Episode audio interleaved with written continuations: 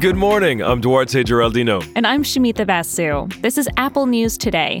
Each morning, hear about some of the most fascinating stories in the news and how the world's best journalists are covering them. But first, let's catch up with some of the day's top headlines. The Washington Post reports federal officials in Portland are keeping records on journalists covering the protests. After the Post published this reporting on Thursday night, the Department of Homeland Security said it's ending the practice and will conduct an inquiry. Mysterious packages of unsolicited seeds appearing to come from China are showing up at the homes of people all around the world. 22 people in the US got the seeds too. Authorities so far don't suspect malicious intent, but if you get these seeds, the United States Department of Agriculture is urging you to contact authorities. And former Presidents Bush, Clinton, and Obama were among the speakers at Congressman John Lewis's funeral on Thursday.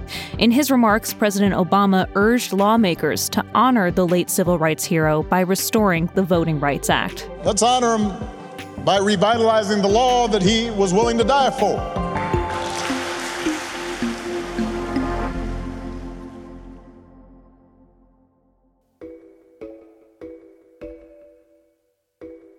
The latest economic data paint a bleak picture of the U.S. economy. The value of all goods and services in the U.S. shrank nearly 33% in the second quarter, and an additional 1.4 million people filed for unemployment. And now, a whole lot of those people who lost their jobs because of the pandemic are about to take another hit. Today, their extra unemployment benefits expire. Now, that's the heart of the debate in Congress. Should lawmakers extend the extra $600 weekly unemployment benefit? Mm-hmm. Democrats say it's essential for people who've lost their jobs and are suffering. Republicans, on the other hand, argue that extra money discourages people from rejoining the workforce. Right. Their argument is that some people made more money on unemployment than their old job was paying them. But the Wall Street Journal points to a Yale study that shows there's just no evidence that people are choosing not to get a job because of this money. This article also highlights the fact that after 22 million people lost their jobs in the first two months of the pandemic, when state economies started to open up in May and June, 7.5 million people went back to work. Hold on for a second, Shamita, because eh, there's a nuance to the Republican perspective that's important to highlight. Mm-hmm. Michael Strain is an economist at the American Enterprise Institute. He advises Republicans and told PBS NewsHour that while he agrees the economic data is grim, it's not about the state of the economy today. Congress is looking to pass a relief bill that would cover Americans over the fall and winter. And if enough state and local economies do reopen and the labor market rebounds, that's when he worries this extended payment could convince enough people to stay unemployed rather than get a job. And the upcoming election is adding another dynamic to this decision. CNBC and Change Research did a survey in six key battleground states. That includes Arizona, Florida, Michigan, and Pennsylvania. And it found 62% of those voters want to see the $600 extended. Only 36% disagreed.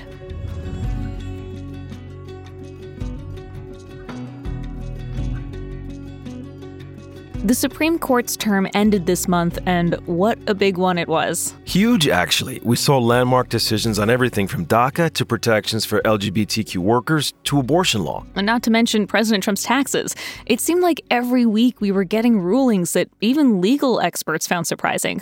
Well, now we are getting a rare look into the inner workings of the court. CNN's Joan Biskupic, she's the network's legal analyst and a Supreme Court biographer. She's out with a four part series this week that goes behind the scenes of the court's decisions. She doesn't name her sources, and we don't know how she did it, but Biskupic got her hands on internal memos that shed light on what happens when the court closes its doors mm. the deliberations, the stuff that's not made publicly available. She shows you how today's court is much more nuanced than the usual liberal versus conservative framework.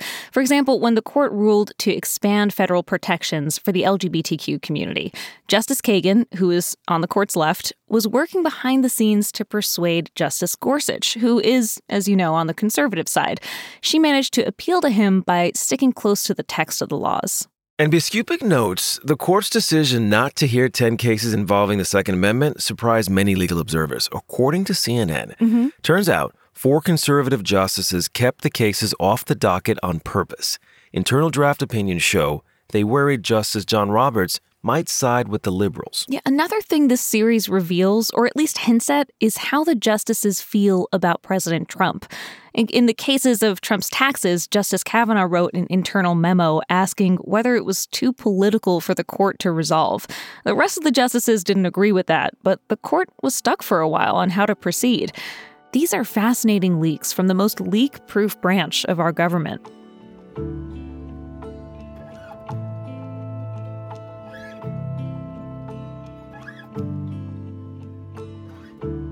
Born into homelessness. It's a reality for many U.S. children. In 2018, nearly 10,000 children were living without shelter. That's about 5% of the homeless population in this country. If you count young people staying in short term housing like hotels, the number of homeless youth jumps to almost 112,000.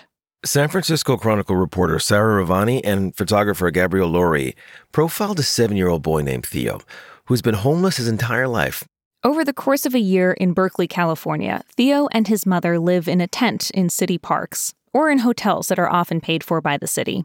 Theo's father's also homeless, and he's fighting with Theo's mother for visitation rights. The Chronicle reports city mental health staff have diagnosed Theo's mother with a mental disorder, although she's rejected this diagnosis. And they've also diagnosed Theo with depressive disorder. Now, city officials say they've been trying to help find Theo's family housing. Neighbors and residents also tried to help, but it just hasn't worked. Theo's mom blames the city, city officials blame her. Everyone, though, seems to agree on one thing Theo needs and deserves stable housing. Through all of this, what he really wants is his own bedroom. He wants a dog. He wants a kitchen where he can bake a cake. He's tired of sleeping on the hard ground, and he's embarrassed to tell friends at school that he's homeless. This immersive piece of storytelling takes you into a year in the life of a family in crisis.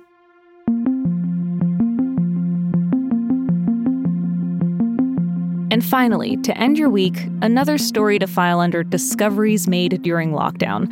There's a new finding that could offer clues about the final days of Vincent van Gogh's life. One of Van Gogh's paintings depicts a tangle of roots growing out of a landscape in swirls of blue and yellow and green.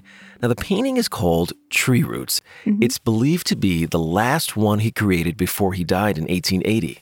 Well, earlier this year, Wouter van der Veen, the scientific director of the Van Gogh Institute, he was going through a collection of historical postcards for unrelated research, and he sees a cluster of trees in one of the postcards that looks very familiar. You know, the curved roots, three distinct knots, the vegetation. That postcard gave him the exact location of these familiar looking trees.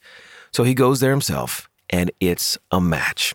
And it confirmed his hunch that it is the exact spot where Van Gogh painted tree roots.